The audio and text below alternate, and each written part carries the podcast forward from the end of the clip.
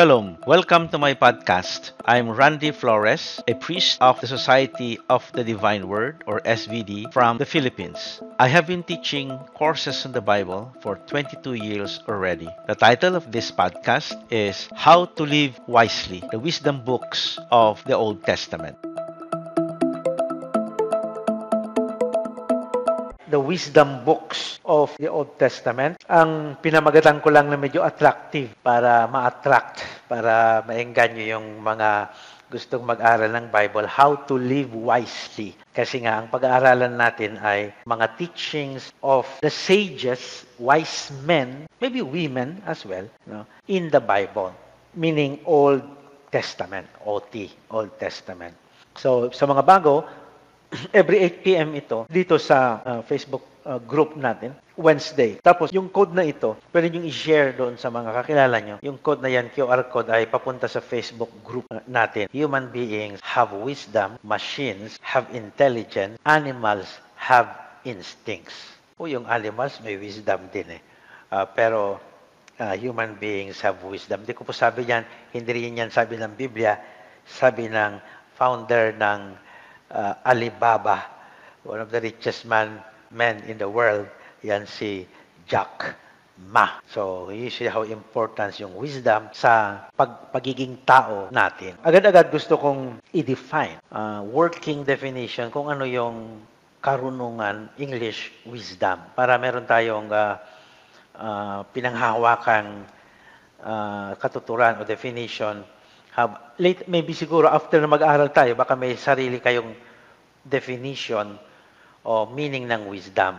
No? Pero at the start, gusto kong isabihin agad yung nasa isip natin habang uh, binabagtas natin ang wisdom literature, the teachings of wise men, mostly men, and perhaps women in the Bible.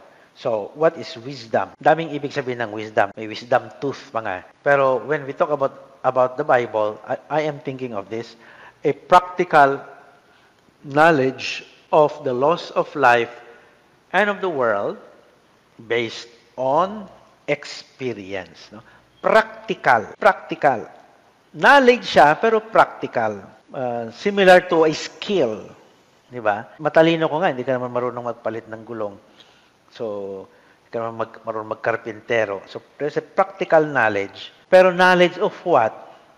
Yung uh, life natin. How we spend life wisely. No? Of life and of the world. Hindi napapag-aralan. Hindi galing sa libro. Hindi galing sa formal school, kundi galing sa karanasan, experience.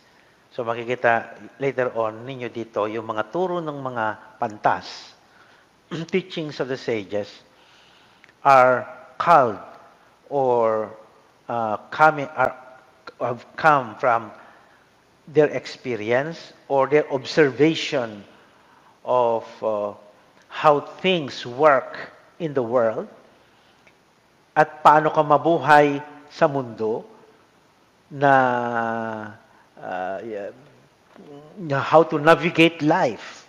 Bawa, may pandemic na yon. Paano ka didiskarte para you will survive? Ayan. Uh, that's wisdom. Uh, in the meantime, okay? Ito muna yung ating working definition. So, practical knowledge of the laws of life and of the world based on experience. Okay, now let's immediately sampulan natin ng mga turo ng mga wise men and women. Before that, uh, alam niyo ba dito sa Sacred Heart Parish Shrine, uh, sa mga hindi nakakalam, ako pong parish priest dito uh, currently. At uh, kahit pandemic, I noticed ang daming uh, nagpapakasal dito. Uh, of course, we we did a point na kasal-friendly ang church, meaning mababa yung uh, dapat nilang ob- obligation na donation o bayaran. 50% lahat ginawang very cheap para madaling ma, mag, wala masyado yung uh, complications ng financial and so forth.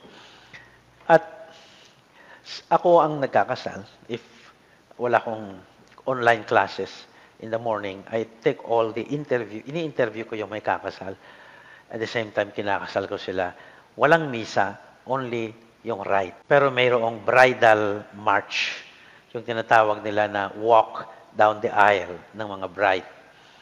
And uh, uh, ito ang common na uh, marimik kong uh, napapansin, na napapakinggan, yung yung walk down the aisle ng bride na background music, ang pinaka-popular, kasi paul, ilang beses yung inauulit eh, pinaka-popular ay yung awit na wise men say, only fool rush in, but I can, I can't uh, falling in love with you. So, wise men say, wag kang magmadali na pumasok dyan. Only fools ang nagmamadali. So, ang opposite ng wise men ay fools. Yun din sa Bible. No? Wise and the fool. No? Huwag kang magmadali. Only fools rushed in.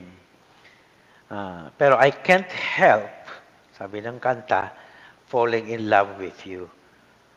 Eh kaso, minsan yung karamihan na kinakasal ko ay more than five years na silang magkakilala, magkasintahan. So, hindi sila talaga sumusunod do sinabi noong uh, kanta. Sinu- sinusundan nila yung wise men na nagsabi, only fools rush in. Pero maganda kasi yung song, kaya yun ang pinipili nila. Okay, back to reality time. I mean, back to our problem let's, uh, I'll, sample lang muna. Kasi ngayong gabi is introduction to the wisdom box. Panimula pa lang. We will deal with book by book next time. At, uh, uh, yes, alam kong dahil sa pandemic nga, no, may, may sakit, mga kayo o yung kamag-anak ninyo o tayo o, o, o members of, of the community o what, ang number one na unang mararamdaman ah, natin ay anxiety. Anxiety. Takot. No? Uh, paghiga mo sa gabi, halimbawa isipin mo yung mga problema, isipin mo yung mga may sakit na kasam, kasama mo sa bahay, mga mahal mo sa buhay, ikaw din, may malaking possibility na magkakasakit ka. Uh, although, siyempre, napakalaking bagay yung nabakunahan na tayo, but still, uh, nandyan yung anxiety. No? Oh, meron, meron, merong teaching yan ng sages tungkol sa anxiety. Magandang take it from them, from their experience. Anxiety weighs down the human heart. Depression uh, weighs down the human heart. But a good word cheers it up. A good word cheers it up. So, if you know somebody na talagang anxious na anxious, nababalisa, balisang balisa, a good word cheers that person up. So it's always good to send a text message or call Minsan ako tinatawag na lang directly and uh, good word no, would cheer that person up. Teaching, very old teaching of ancient people like the sages in the book of Proverbs. Okay. In relation, we pray. And sabi ng sage ng pantas sa Book of Job, if you would direct your heart straight, meaning in prayer, so lift your hands in prayer, to God in prayer, you will be secure and will not fear. So, good word cheers the person up sa kanyang anxiety, sabi ng Proverbs, pero yung prayer mo, no, your, you, to God, your heart being directed to God in prayer, also will give you security, peace of mind, and you will not fear. So, tayong mga nasa alert number 4, ang bawat dito sa Metro Manila, in, in connection with prayer. Again, sabi ng Pantas sa book of Sirach this time, anong sabi niya? About prayer and sickness. My child, when you are ill, Lord, I'm COVID positive, do not delay, but pray to God, for it is He who heals. Wow. Ang gandang turo ng ancient wise man say. Pray to God, for it is He who heals. Do not delay when you are ill. Okay. Nandun na yung trust mo kay God. Nandun na yung good word. Anong kasunod dyan? Magpabakuna ka. Okay, takot pa vaccine. Punta ka kay doktor. Make friends with the doctor, for he is essential to you. God has also established him in his profession. So trust the doctor. Trust the scientists who discovered the vaccine. So, good word cheers you up from other people. Okay. Prayer, don't delay. Pray to God. But take your medicine.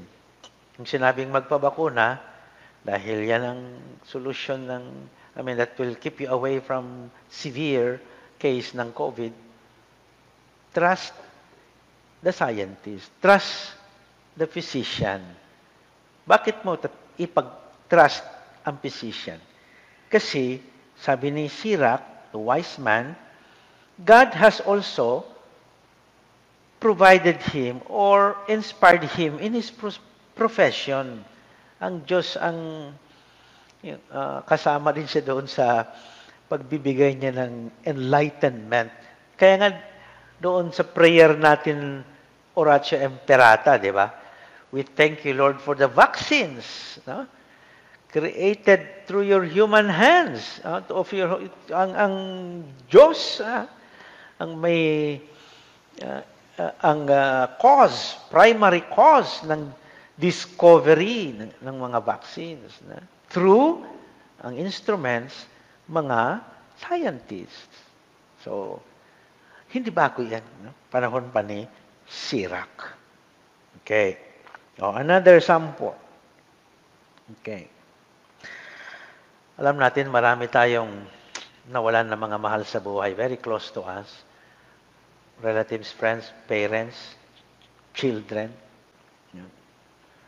Sabi ni Sirach, wise man,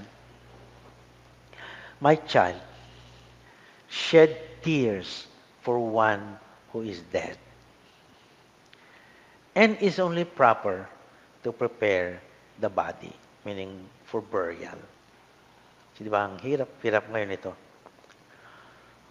To give an honorable burial ang isang namatay. Kahit sino pa man yun, he deserve, she deserves an honorable burial.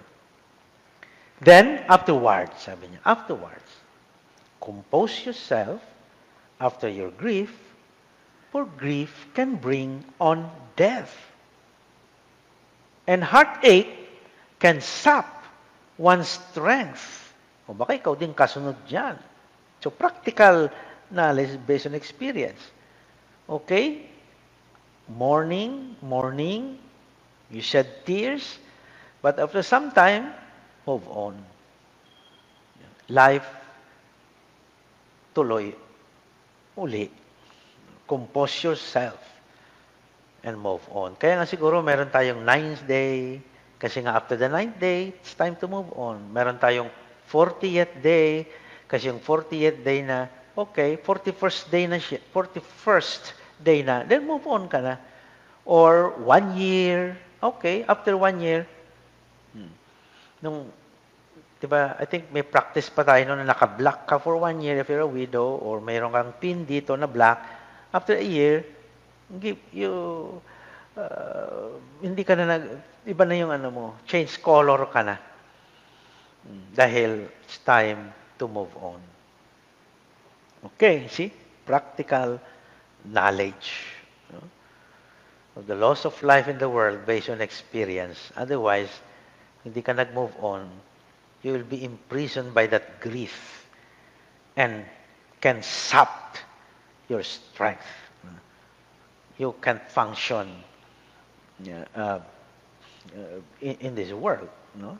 You will always be enslaved yung grief mo na yan. Let's entrust the dead, our dead, to the Lord. Sabi nga ni wisdom, book of wisdom naman ngayon, yung sage, yung wise man na nagturo o nagsulat ng book of wisdom, sabi niya, yun daw, souls of the righteous are now in the hand of God. And so no torment shall touch them. So the righteous person is now in the hand of God. So compose yourself. Time to move on. God is now the possessor of those souls. No? Kumbaga, di ba sabi natin, hiram sa Diyos at bumalik na sa Diyos ang yung hiniram na, na buhay. Okay, marami tayong problema sa gobyerno, politics, sa panpamunuan. Mukhang alam naman ng mga sage ang problema ng tao noong unang panahon. Kanilang leaders. Narinig natin yan sa mga prophets. Eh. Paano nila binanatan yung mga leaders. They're the critic of the kings, of uh, uh, the priests. Uh, yung mga sages, hindi lang sila nag uh, teachers ng skills o to get also the yung buhay politika. For example, sabi ng wise man in the book of Proverbs, when the righteous are in authority, kung ang matuwid ang namumuno is in power or are in power, masaya tayo. People rejoice. But when the wicked are in power, the people groan. Kaya nga tayo groan ng groan ngayon. Kasi there's something in the one who the ones who are in power.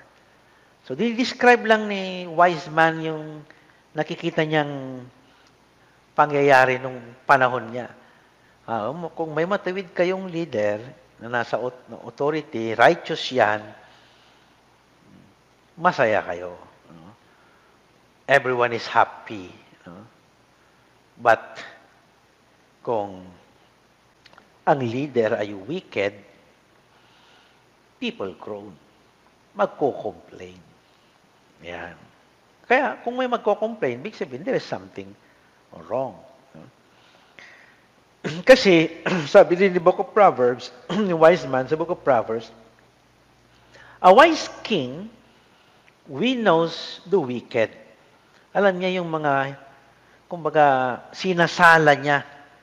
Bawa, yung mga kanyang mga gabinete, kanyang mga sekretaris, kanyang mga ano, uh, kung talagang matalino yung hari na yan, wini-wino niya, ma- alam niya yung weak, kung sino yung tapat at sino ang uh, na, na, na, uh, na, na, na, naman, na namantala lamang taking advantage of closeness to, to the one in, in, in power or uh, uh, bad intention. Pero pag mat, wise ka na hari, alam mo. Kaya nga, wise ka. Kasi alam mo yung, yung wicked na tao na sinasala mo nga siya para mawala siya. We knows the wicked and traces them under the cart wheel. See, uh, mukhang uh, naipanganak ang wise man sa panahon natin. Oh, ang pinuno mo ay masyadong walang disiplina ang kanyang dila, for example. No? Mabulaklak ang kanyang dila. Kasi yung bulaklak na yon na hindi naman magandang bulaklak, kundi alam na natin. So anong sabi ng pantas? Death and life are in the power of the tongue. Those who choose one shall eat its fruit, meaning its its death. Hmm.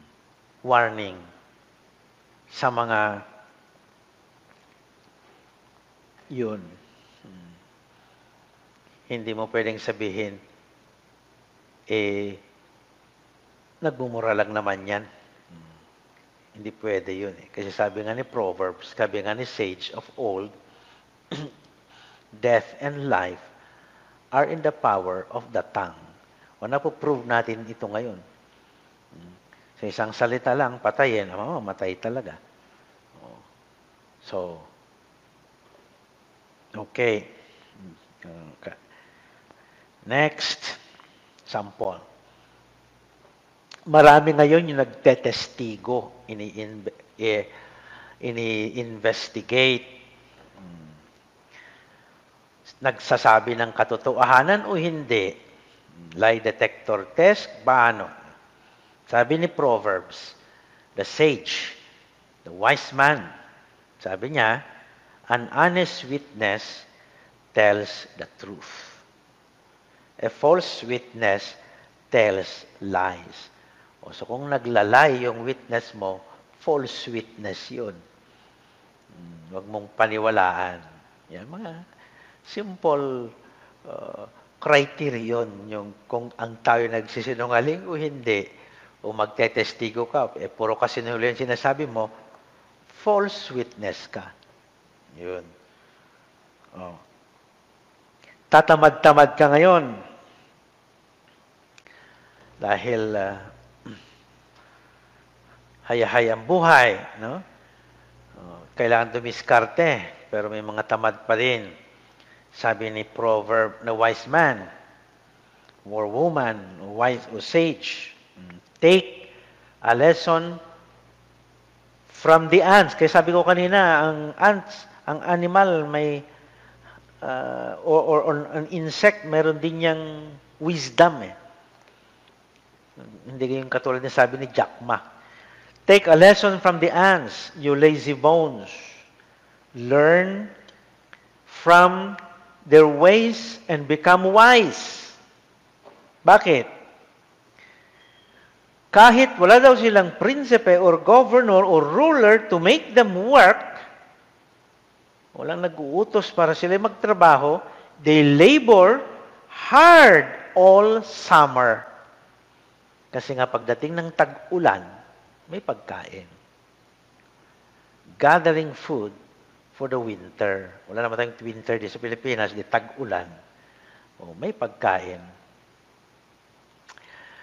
That's why I'm thanking really, of course, the Lord and the past parish priest dito sa parokya ng Sacred Heart. Oh, I think number 15 ata o number 14 parish priest since 80 years ago. They were able to save some money hindi, hindi ginamit sa mga projects, hindi ginamit sa kung sa ano, but save. So, winter time ngayon, tag-ulan ngayon ng mga simbahan. Eh, na, hindi pa rin ako takot na maubusan dahil parang mga ants yung mga former parish priests ng mga SVDs dito. Siguro mo, mat, nag, nagtipid sila not, na, not knowing that what they save would be magagamit na ngayon sa ganitong pandemya, ganitong walang income ang mga simbahan. So, because the church relies on donations, on those who come to the church para magpamisa, para magano. Yun naman ang buhay ng ng parokya. So, uh, kahit na since the beginning of pandemic, maraming mga parokya na hindi na nagpasweldo. Ang kanilang empl- employee, hindi na tawag na flexible work, allowance ang tinatanggap. Dahil nga, wala eh. Pag pasweldohan mo, talagang mababangkrap yung na-deplete yung financial resource ng church.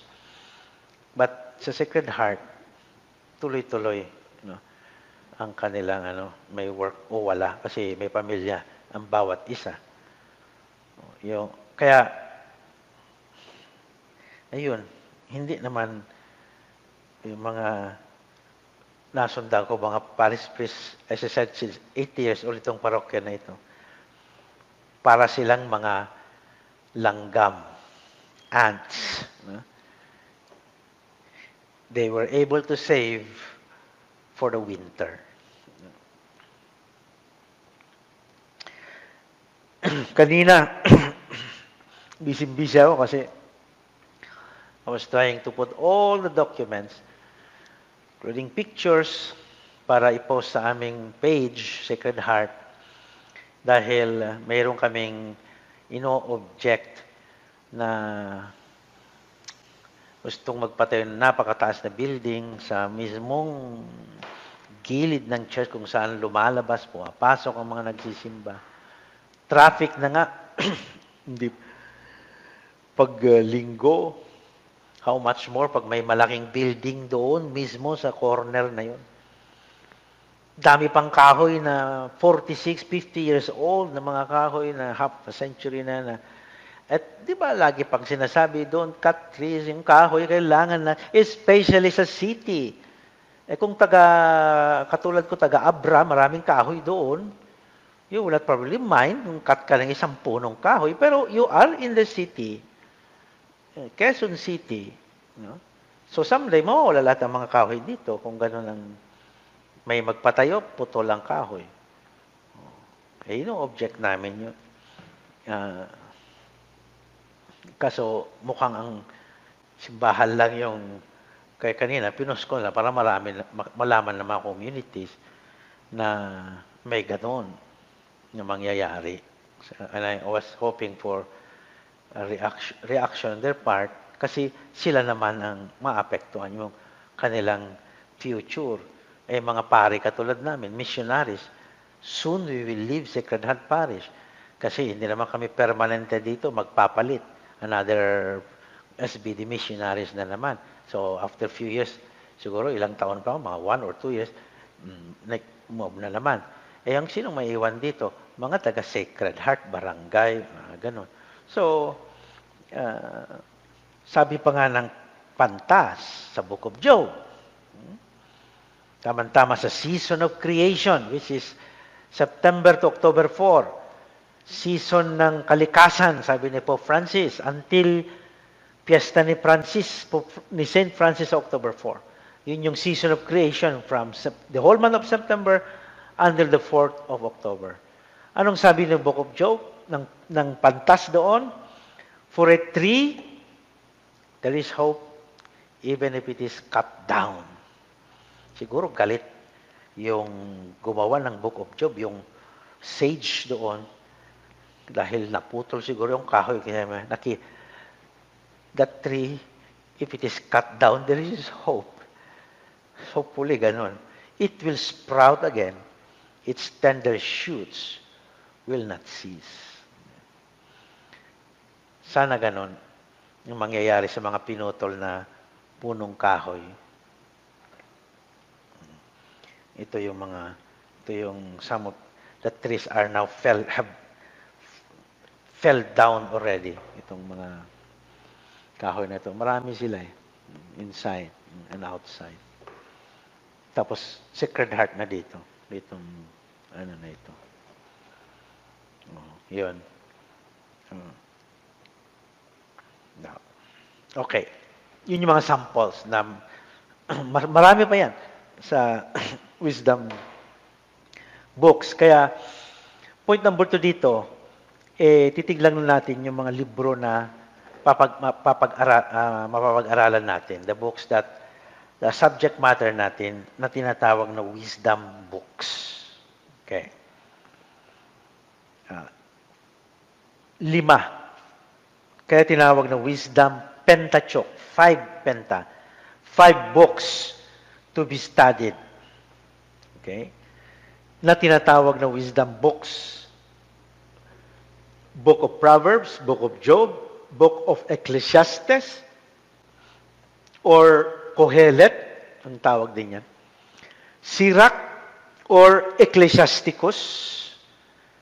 Uh, huwag kang magkakamali yung Ecclesiasticus at Ecclesiastes, halos magkaparehas. Kus yung isa, S yung isa. Book of Wisdom, or sometimes it is called Wisdom of Solomon. So, lima. So, next month, next month, next week, pisahan natin Book of Proverbs. So, pag nagtuturo ako sa seminaryo, ito yung limang libro for one semester. Tignan natin hanggang kailan ito matapos. Yung lima na ito. Eh, naka-session 44 naman tayo.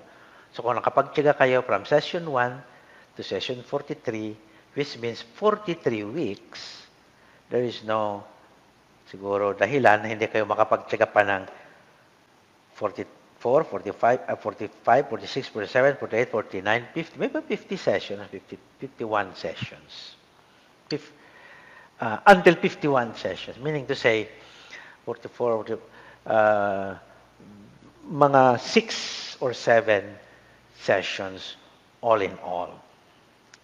And then, may mga uh, other book writings or books na meron ding tema ng wisdom, pero not the whole book. So, Psalms, Song of Songs, Tobit, Baruch, and the book of Daniel. But we will deal with them separately after yung course 3 natin, Wisdom Literature. Kasi yung Psalms, napakahaba. 155, sorry, 150 Psalms. So, it will be a separate course. Ay, uh, ang inihin, matatapos tayong tong course na ito pag matapos na yung pandemic. Di ba yung sabi natin noon? Hmm, kaso hindi mo matapos-tapos tong pandemic na ito para matapos na yung course online Bible study natin. So ipag-pray natin na matapos na itong pandemic para matapos na rin yung online Bible course natin. Kasi yung Psalms, isang course yon 150 Psalms yun eh. Ito maiikli lang. So, we will finish first yung 5. First 5 lang muna. Balikan natin. Proverbs. So, next week, Proverbs. Book of Job. Ecclesiastes or Kohelet. Sirach or Ecclesiasticus. Book of Wisdom or Wisdom of Solomon. As I told you, every year, tinuturo ko ito sa seminarians on the third year theology. Yung one year na lang bago ordination. Uh, ang wisdom literature. Uh, so, more or less, medyo, ano natin. Bakit kapa natin ng, ng itong uh, uh, pag, uh, ano na, subject matter na ito? Bakit tinawag silang wisdom book? Bakit? O writing? because they display common characteristics. Itong limang libro na ito. Okay? Kung baga sa genome sequencing, mayroon silang pattern. Uh, characteristics. Para matawag na wisdom literature o wisdom books.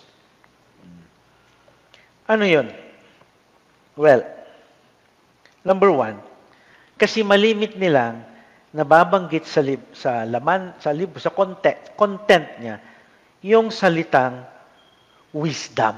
Wisdom. Whether it is wise or kanyang adject, uh, sorry, synonyms like understanding, counsel, what else? Uh, you just sing na lang yung gifts of the Holy Spirit. No? wisdom, understanding, knowledge, uh, piety, fear of the Lord. So, sa Hebrew, ang wisdom ay chokma. Sa Greek, Sophia. Kaya nga, philosophia. Love for wisdom. Sabi nung word na philosophy. Okay, so yun yung number one characteristic. Kasi dito sa mga libro na ito, mahilig siya sa vocabulary. Sa vocabulary niya, mahilig, malimit niya nababanggit yung salitang wisdom or its uh, synonyms. Number two, kasi yung mga libro nito, ina-attribute, kahit hindi sila ang gumawa, kahit hindi nagsulat, sa mga hari, there is a attribution to a royal authorship. Kahit hindi si King Solomon ang gumawa, sasabihin doon, Solomon o David, katulad ng Salmo, Psalm of David. Proverbs of Solomon. So, attribution to a royal authorship. Number three, pedagogical ang style. Ano yung pedagogical? Yung nagbibigay ng instruction, parang protocol. Pedagogical yun eh. Number one, number two, number three. Yung example kanina na mga sayings na the, about anxiety, about going to the doctor, about uh, um, the tongue, no? pedagogical yun, instruction about values and virtues. So, yun yung style. Hindi, hindi siya masyadong nagkwekwento. Hindi katulad, o yung mga style mga propeta na may mga oracles, but pedagogical. Parang si Jesus malimit. Minsan, pag nagtuturo si Jesus, ganyan, pedagogical. Uh, yung pag may gumagamit din siya ng parables or mga yung beatitudes, halimbawa, pedagogical yun. Style. Okay. Tapos, international ang flavor niya. Meaning to say, yung mga wisdom sayings, they come also, some of them, or uh, have, been, have influence, may malaking influensya sila sa mga turo ng mga sages, yung mga wisdom coming from outside. Mesopotamia, Egypt, makikita niyo minsan some examples. So wisdom from other nations from the ancient world. May influence sila. Maki, ma, kung bakit, kasi nga, kasama sila sa bigger picture, ang Israel, uh, Mesopotamia, and Egypt. Papakita ko yung map mamaya. Number five, dahil they raise existential questions. Ano ibig sabihin ng existential question? Bakit maraming nahihirapan na mga matutuwid na tao?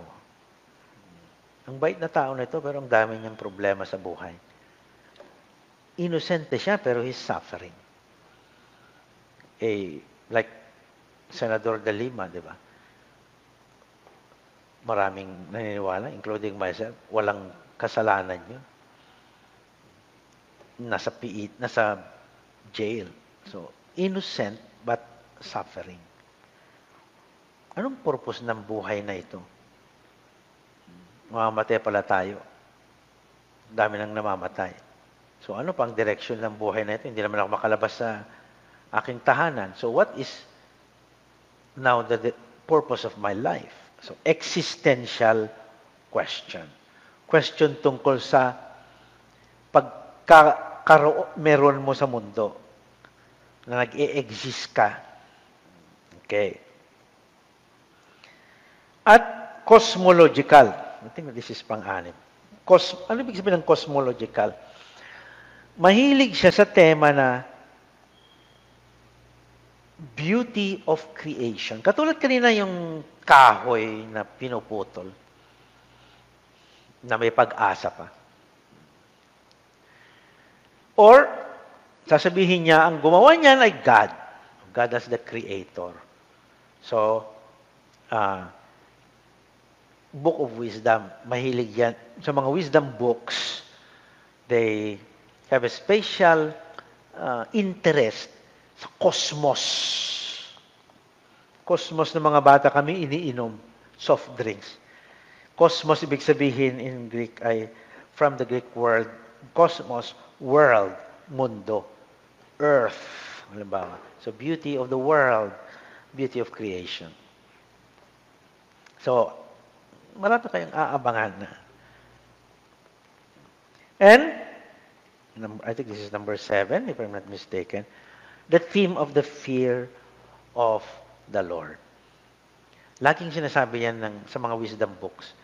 The beginning of wisdom, fear of the Lord. So, ano ba yung ibig sabihin ng fear of the Lord? We shall explain this. Pag naka-encounter na tayo malimit yung mga encounter ng expression na ito.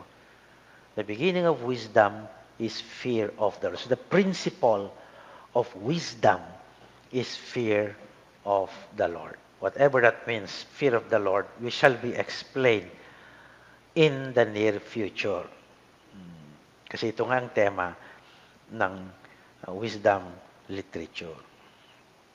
Quickly, dahil mauubusan na tayo ng time.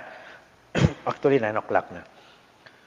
Wisdom in the ancient world. Kasi nasabi ko kanina, international yung wisdom. Yung mga itinuturo, itinuro ng mga sages sa Biblia, yung iba doon, hugot nila sa mga pantas in the ancient, uh, coming from the ancient world. They were familiar with their, the teachings of those who were ahead of them. Ang ancient world sa area ng Bible ay ancient, ang tawag dyan ay ancient Near East, which is roughly the Middle East today. Yun yung ancient world ng Bible. Let me show you yung pic, yung ito, map. Ayan. Okay? So, uh, green. Kasi ito yung ar- arable land. Pwede magtanim, pwede mabuhay. Yung brown desert, desert, desert. Blue, tubig, dagat. Okay. So, dito sa eastern side, east, Iran, Iraq today, Iran, Iraq, okay, kita niyo Iran, Iraq, Babylonia, Mesopotamia. Okay? The birth of Western civilization. Okay? Then Egypt dito. Okay? Egypt here. Israel, Palestine. So, kung itong malaking empire ng Egypt would go to war or go to business with the, another big civilization or empire, Babylon, ay dadaan siya dito sa Palestine. Kasi ganun eh. Fertile crescent. Dito dadaan eh. Hindi ka naman pwedeng tumawid dumiretso dyan. Patay kang bata. Desert yun eh. So, Arabian desert. So, naturally, oh, naiiwan ang mga kultura, turo, religion, etc. doon sa dadaanan ng dalawang malalaking civilizations.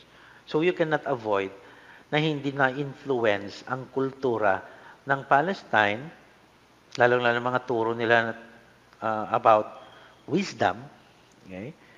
Uh, dahil nga of the uh, of that uh, intercultural exchange business giyera pati ng dalawang malalaking imperyo so uh, ito yung empire na nag, nag-develop today from Egypt na, na um, nag-occupy sa Israel no? Egypt Assyrian Empire no? Dito, nung topic natin sa Isaiah, ito yan, Neo-Assyrian Empire. Neo-Babylonian Empire, topic natin. Jeremiah, Ezekiel, panahon ng exile. Persia, topic natin ito, nung dumating tayo kina second Isaiah, third Isaiah, and then the Greek Empire, uh, hindi ba tayo umabot dyan? No? Year 333 to 164 AD. When we will learn the wisdom of Solomon, nasa Greek period na yon. So, wisdom of Solomon. Okay, so you cannot, hindi, hindi maiwasan nga. ngayon. Siguro, uh, well, we can say, uh, ano na rin yun, plano yun na rin yung Diyos yun, na yung mga sa- salita niya na napapaloob ngayon sa Biblia, hin- hindi lang, hinugot lang ng sarili ng Israel. They have been, uh, well, influenced, uh, katulad natin, no, from uh, other cultures and earlier civilizations. O, halimbawa ito, example na lang yan. This is an Egyptian scribe. Egyptian wise man. Buti na, na nahukay ito sa ng mga archaeologists. Egyptian scribe. 4,000 years old. Meron ng pantas. Wise man, wise man say, ayan, nakaupo, nagme-meditate, mm, yung mata, nakapokus. Mm, Yun. Naghihintay kung anong sasabihin. Parang hinihintay niya yung i-dictate sa kanya. Yun namang isa ay Mesopotamian scribe. May dalang ballpen. May dalang pansulat. okay. Then, oh, we all know yung uh, Hammurabi Code. Saan nandun yung mga turo na ni King Hammurabi, 1,792, 1,700 years before Christ. Can you imagine? And from that, we have an idea sa kanila na ang wisdom comes from the gods. O hindi lang pala gawa-gawa yan ng tao. Yun yung insight na makukuha mo doon sa ancient world. Malakas yung paniniwala nila na yung karunungan ay hindi basta-basta lang tao ang pinanggalingan niya, na si Lola Basyang o si uh, Tatay Gunyong yung pinanggalingan niya, kundi comes, came from above, from the gods. Example na dito lang. Oh, nandito yung one of the ano, transmitters ng wisdom, yung Haring Hammurabi ito, King Hammurabi, naghihintay kung anong sasabihin noong divine person. Kasi nga, ang wisdom ay may itatransmit mula sa mga Diyos papunta sa mga instrumento, tulad ng mga scribes at mga sages, at the sages, silang magsasabi doon sa mga hari, yung mga hari sa mga tao. So, that's the Hammurabi Code. No? So, kung uh, malapit na tayo matapos. Okay. Para, ay, no, it's not so clear sa video, as a, yeah, pero ito yung proseso niya. No? Wisdom from above, gods and goddesses, and then yung mga instruments na, mga scribes, until it, it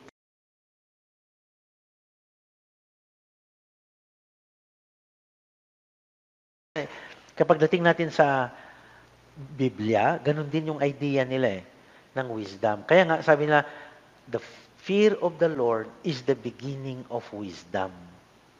Saan ka, saan na nila nakuha yung insight na yon? From their neighbors, from the ancient world. Malakas ang paniwala na ang karunungan is coming from above.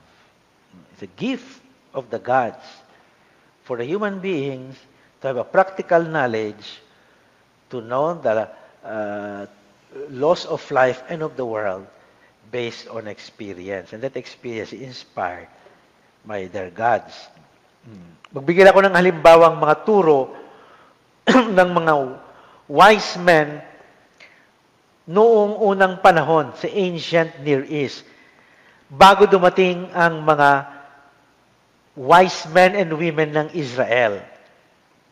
Yung kanilang four father, ancestors of wisdom, knowledge. Halimbawa, yung instruction of a certain shurupak, siguro ama ito, isang ama. This is dated 2100 BC.